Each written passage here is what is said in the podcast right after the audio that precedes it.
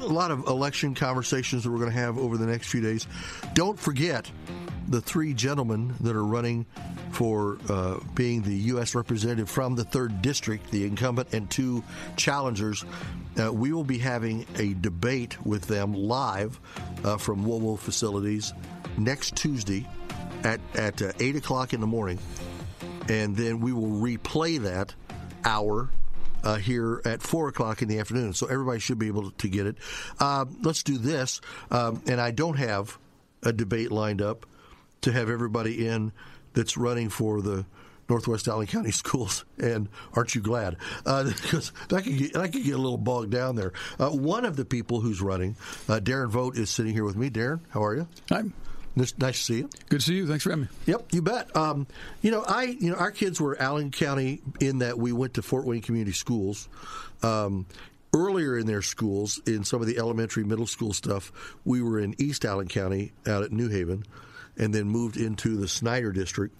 Um, go Panthers! Um, please I'll, go I'll second that. Yeah, there you go. Um, but you know, we have th- there's a little place in my heart for Carroll High School. I love their band. Um, the the sad story about Owen Yeah. that happened, and I'm wearing the band on my arm for Owen. His grandparents are in the Sunday school class I teach on Sundays. He was my son's uh, one of my son's best friends. Is that right? Yeah. Uh, I mean, that was just that was, talk about a kick in the head. Tragic. Just horrible. So I've got you here uh, because you're one of the candidates uh, there for the at-large seat at Northwest Allen County Schools. Why? I mean, why is it you want to do it? I know it's because you don't have anything else to do in your life, but I mean, but but a, a school board. I think during COVID and everything, whatever school district you're in, I think school board has become a very big top shelf thing to do. It has. It really has. And if you want to do that debate, I'd be happy to do it with all our candidates. I tried to get I tried to get that organized, but there are some candidates that unfortunately just won't have discussions. Well, so, there, there's uh, how many of you? Six. there's six of us, and, and three of them don't want to have the discussion. Well, I, so. yeah, I could I could just tell you right now. I just there's no way I'm doing a debate. Well, I had six. it all set up, but they didn't want to show. But anyway, I, I, I, did, I did a mayoral debate for the Republicans here years ago uh, out at Indiana Tech, and just for the mayor's race, I think we had nine. Yeah. And I'm like, okay, this is insane. Yeah, that's a lot. It's a lot, that's Yeah. for sure. But yes, why I'm running. Um, let me just tell you, I've, I've been involved with kids forever. I've uh, obviously got four of my own. I've coached for years, and uh, I've been a teacher of junior achievement for over almost 30 years of teaching junior achievement in the classroom. And giving back to kids is important to me. Yeah. Um, and so when I looked at the uh, uh, the the leadership that happened over the last two years, I said, you know what, the school board needs some leadership. They need someone who's uh, uh, has ability to listen uh, and get input from parents and teachers and the administration and come up with solutions to problems. And I think I filled that bill. Were they were they really? I'm trying to figure out how to phrase this. Was the school board just a really bad group of people, or was it a situation where because of COVID? Uh, it caused them to have to deal with stuff that they'd never dealt with before, and so maybe lack of leadership or lack of understanding. They were just sitting there treading water. Yeah, I would, they're all good people. And they're all good people. I think it's more the situation and not having the, the, the skill set to understand how to deal with people who are uh, not as happy uh, with the situations and decisions you're making. Instead of uh, talking and discussing things, they were shutting down, and, and you really can't do that as a you know as a, uh, as a as a father. You can't shut down. As a business owner, you can't shut down. Yeah. You've got to be able to talk to people who don't agree with you and and uh, be able to come to a solution. And, and that's really what wasn't happening. Yeah, there there are still some businesses that are shutting down, and it's all still as the result of COVID. That just drives me nuts because some of them were great businesses, you know. And I don't want to say the world re- revolves around food, but when you lose the bagel station, I mean, come on. Yeah, it, it does.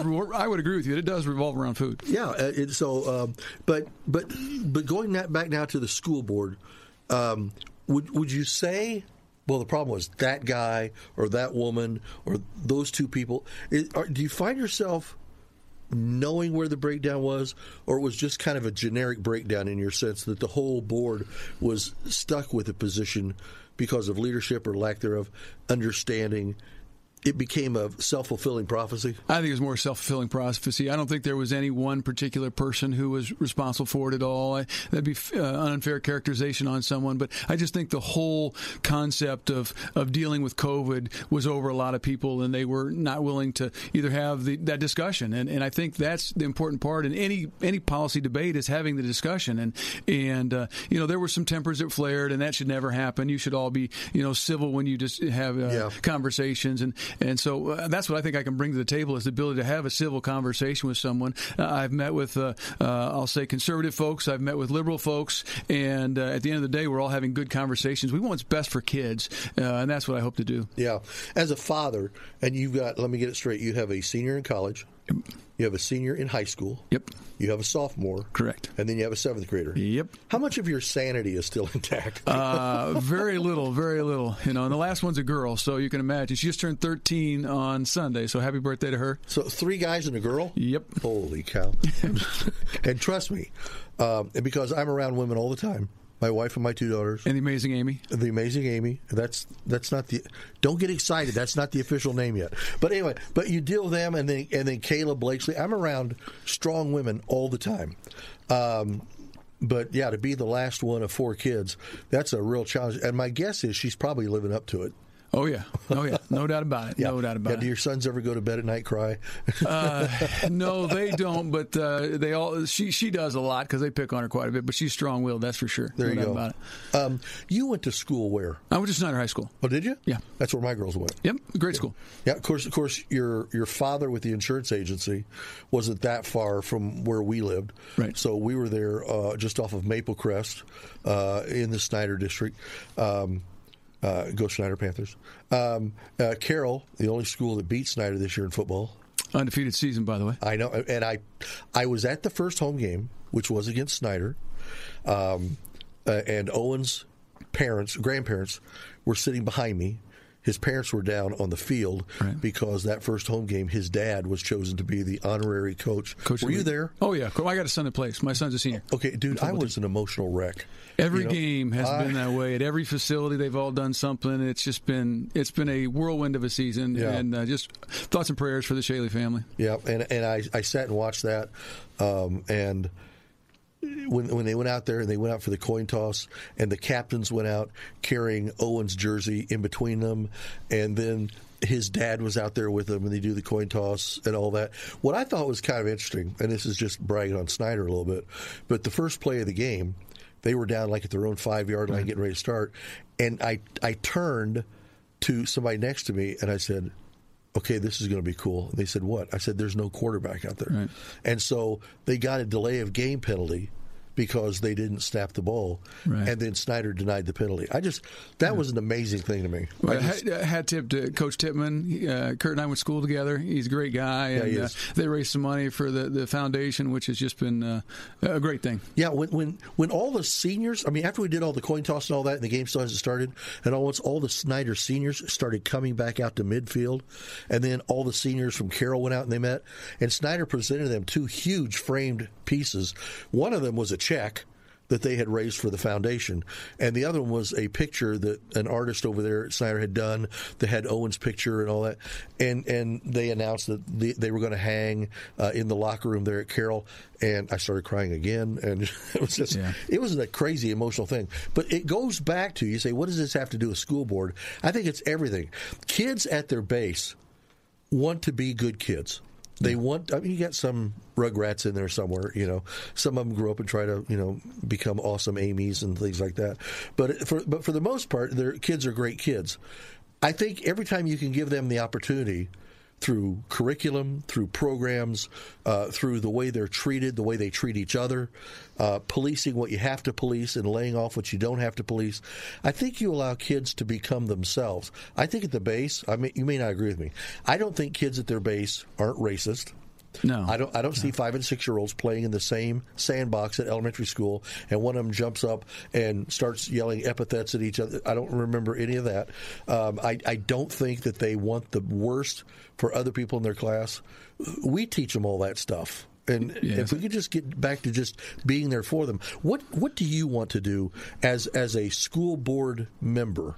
Should you be elected here at large, what is it that you want to make sure happens in the next year or two in the Northwest Allen County schools? Well, you hit right on that. It's about focusing on the kids and all kids in the community. We need to make sure that they are one of two things: either they're college ready or they are ready for a career. Yeah. So, I, you know, I've got uh, my senior is going to be he's already a certified firefighter and he's working on his EMT down at the Anthis Career Center. And so, I'd like to make sure that we have a strong build a strong program up at Anthis. You know, it's not a, uh, a Northwest Allen County Schools program, but we send our kids there. Yeah. So I want to make sure that we're steering our kids that you know that aren't college bound. That we're ready. Our unemployment right now is two percent.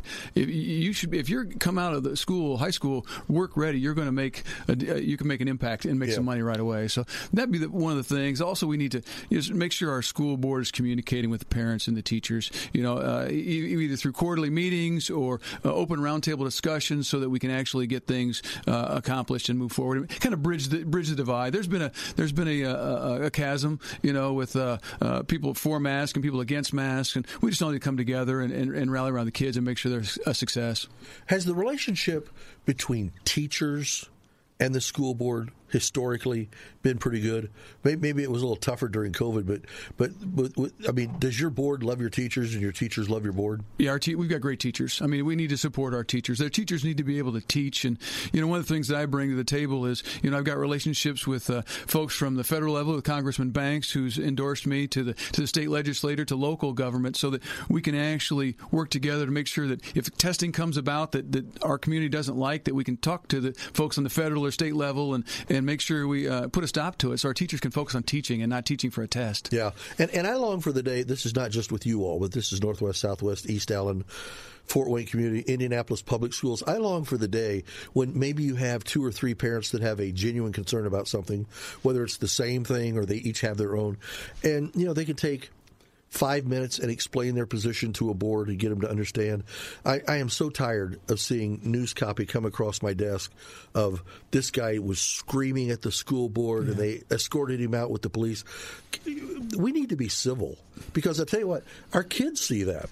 Right. Our kids are a reflection of us in Yeah. reality. If we're going to act that way, our kids are going to be, think that that's okay and acceptable, and it's really not. Yeah. we've got, but but also the school board needs to be able to listen to those parents. So I think that's the the, the key thing is mi- mi- mixing that conversation so that they have that com- uh, can have a conversation, and maybe it needs to be more than two minutes, and that's where roundtable discussions about cer- certain topics with the school board and, and teachers and administration, so they're all having communication and, and conversation together. Yeah. What What do you view as like? This is for you, okay? What is in your head? What is like a number one issue? Something that if you're elected, you really hope you have the opportunity with the other members. Let's bring this out and talk this through, and let's come to some kind of a conclusion or a bettering of it on this issue right here. What is that issue? Well, the issue is really going to be growth. I mean, our school system is growing like crazy. Um, our our You can't build the buildings fast enough. Well, that's part of the problem. So we've got. Um, I will say this: that uh, Mr. Mallers has done a great job fi- with the finances out there. That the the impact on the taxpayer is has been very very uh, minimal in reality. As a building comes off, a new one comes on, and so we've got to decide uh, again: Are we going to have to build another middle school? Are we going to have to build another elementary school? Do we move the administration out of the current place that it's in and build a separate building for that? Do we have the two high school conversation again? So those are the conversations that I think that the we need to have now Yeah. and and have it with the public so the public understands that there's a cost to each one of those. Yeah. And it's not free. We've got to be able to build it. And in today's time, as I'm building a building right now, it is expensive to build. So we've got to figure out how to manage that financially and with the needs of the students at the same time. Um, when did, in, in as you look back, because I remember not too long ago, they were at least having initial conversations about the two building idea, the two high schools. Yeah. When did that get tabled, or is it really tabled, or is it just we're not bringing it up right now? Where is that? Well, uh, it, it all depends on census data. So, and then it comes down to finances. Yeah. I mean, the cost when you look at all the uh, activities that involve extracurricular activities and in between band, football, basketball, baseball, all those things, and now you have to have two of. Yeah. It becomes a huge financial burden. So we've either got to decide to, as a community, to, to take on that burden, or to have a really, really big high school. And that's the discussion that still needs to be had. It, it really, and that's where um, the school board needs to lead that discussion with the community because it's not just parents that are out there; it's also grandparents and taxpayers that don't have kids Yep. in there. So we've got to listen to all those folks and decide, you know, what makes the most sense for the community. You know, when I graduated from Manual High School in Indianapolis, we were a southeast inner city school, and we had 3,400 students. and that was considered huge back then. Um, now the school has 800 and this year is probably the last year of my high school.